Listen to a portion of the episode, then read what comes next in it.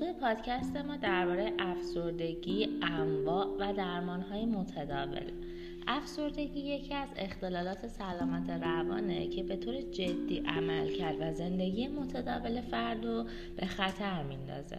بیشتر ما یاد گرفتیم تا دچار کوچکترین ناراحتی و یا بحرانی در زندگیمون میشیم که ما رو به شدت غمگین می‌کنه برای توصیف حالمون از واژه افسردگی استفاده کنیم. ولی در ابتدا باید بدونیم که افسردگی یک حالت از غمگینی و ناراحتی نیست. مواردی که باید بدونید اینه که افسردگی احساس خستگی نیست. افسردگی چیزی نیست که هر کسی اونو تجربه کنه. افسردگی چیزی نیست که یک بار اتفاق بیفته. اگر بخوایم تعریف کاملی از افسردگی بدیم میگیم افسردگی خلق پایینه که به صورت طولانی مدت وجود داره و بر روی توانایی های شما در کارهای روزمره احساس خوشنودی و یا لذت بردن از فعالیت ها تاثیر می‌ذاره. افسردگی اختلال روانه که در همه جای دنیا اتفاق میافته و یکی از رایج ترین اختلالات در سلامت روان هم محسوب میشه و مهمتر از همه این که می‌تونه هر کسی رو درگیر کنه و قابل درمانه. حتما بعد از این براتون سوال پیش میاد که دلایل افسردگی چیه و چرا برخی از افراد با اون درگیر میشن؟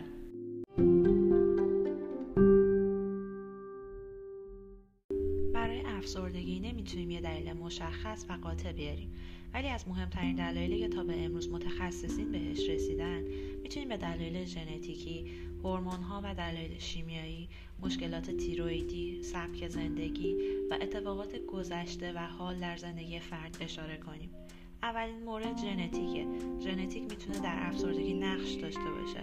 تحقیقات نشون دادن که ژنهای خاصی وجود دارن که نقش کلیدی در افسردگی دارن.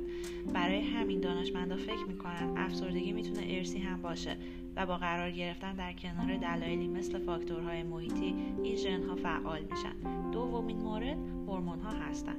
تغییرات شیمیایی و هورمونی می‌تونن باعث افسردگی بشن. برای مثال افسردگی پیش از قاعدگی. باید مشکلات تیرویدی رو هم جدی بگیرید. مورد بعدی سبک زندگیه ورزش نکردن عدم فعالیت لاغری یا چاقی زیاد. کمبود روابط اجتماعی. می‌تونن خطر ابتلا به افسردگی رو بالا ببرن. و در آخر اتفاقات زندگی فرده. فاکتورهای محیطی مثل داشتن مادر مبتلا به افسردگی و نحوه رفتار با فرزندش و یا حوادث استرسا در این قسمت قرار می‌گیرن. حالا بیاین در مورد خود افسردگی و انواعش با هم دیگه صحبت کنیم. افسردگی اساسی و یا افسردگی بالینی یک اختلال خلقی رایج اما بسیار جدیه. این اختلال علائم شدیدی ایجاد می‌کنه که بر نحوه احساس فکر کردن و انجام فعالیت های روزمره مثل خوابیدن، غذا خوردن و یا حتی شغل شما تاثیر می‌ذاره. اگه شما هم حس می‌کنید خودتون یا یکی از اطرافیانتون درگیر افسردگی شده اولین چیزی که باید به اون دقت کنید نشانه ها و مدت زمانشونه. در مدت زمان باید دقت کنید نشانه های افسردگی حداقل برای دو هفته باید وجود داشته باشن.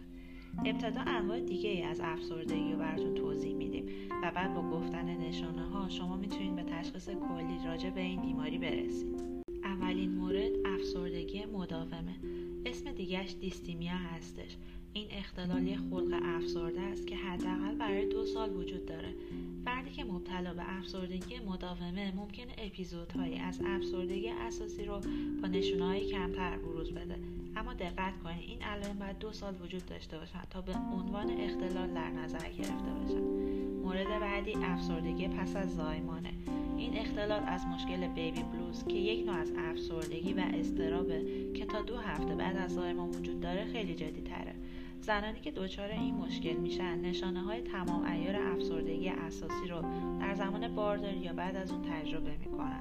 مورد بعدی افسردگی روان پریشان است. این از افسردگی وقتی رخ میده که فرد افسردگی شدید رو همراه با از انواع حالتهای روان پریشانه مثل شنیدن و دیدن چیزهایی که وجود نداره بروز میده. مورد بعدی اختلال افسردگی فصلیه.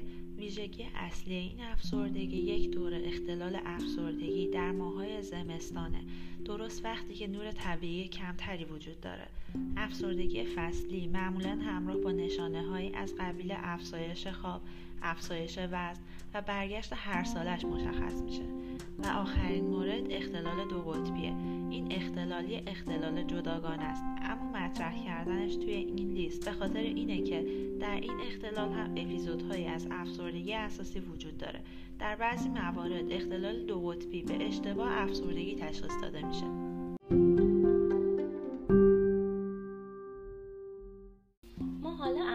افسردگی ها رو شناختیم و فهمیدیم افسردگی فرای احساس غمگین بودنه و می‌تونه باعث بشه تمام زندگی عادی ما دچار مشکل بشه. حالا راجع به نشانه ها توضیح میدیم. توی این قسمت توجه کنید که وجود یه نشانه به تنهایی دلیل برداشتن افسردگی نیست. اگر شما برخی از این نشانه ها رو در بیشتر روزها تقریبا هر روز به مدت دو هفته تجربه کنید ممکن است درگیر افسردگی باشید.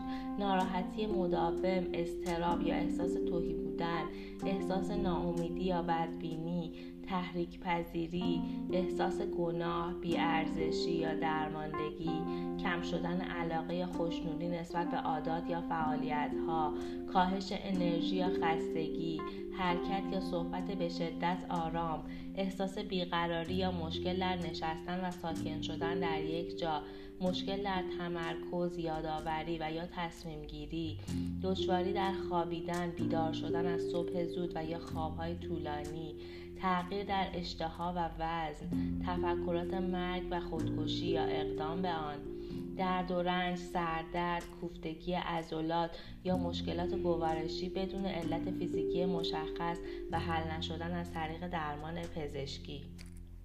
اینو به یاد داشته باشید که همه افراد همه نشانه ها رو تجربه نمی کنن و بعضی نشانه های کمتری رو دارن.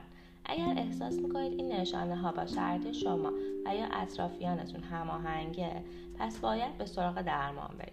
اینو بدونید که افسردگی به طور خود به خود درمان نمیشه. درمان هر چه زودتر شروع بشه گذاریش هم بیشتره. درمان های اصلی برای افسردگی دارو درمانی روان درمانی و یا تلفیقی از هر دوه. در بحث دارو درمانی ما داروهای ضد افسردگی رو داریم که برای درمان آن به کار میرن. اونا به استفاده مغز از مواد شیمیایی خاص کمک می‌کنن تا بهتر خلق و خوب استرس رو کنترل کنن. داروها برای اثر بخشی نیاز به زمان دارند پس صبور باشید و از قطع کردن ناگهانی داروها اجتناب کنید. قطع کردن ناگهانی دارو باعث میشه نشانه های افسردگی دوباره برگرده. نکته مهمی که باید توجه کنید اینه که در چند هفته اول مصرف دارو فرد مصرف کننده باید تحت نظارت باشه چون ممکنه تفکرات خودکشی زیاد بشه. در مبحث روان درمانی ما می‌تونیم درمان رفتاری شناختی یا CBT رو معرفی کنیم که یکی از مهمترین درمان ها در افسردگی است.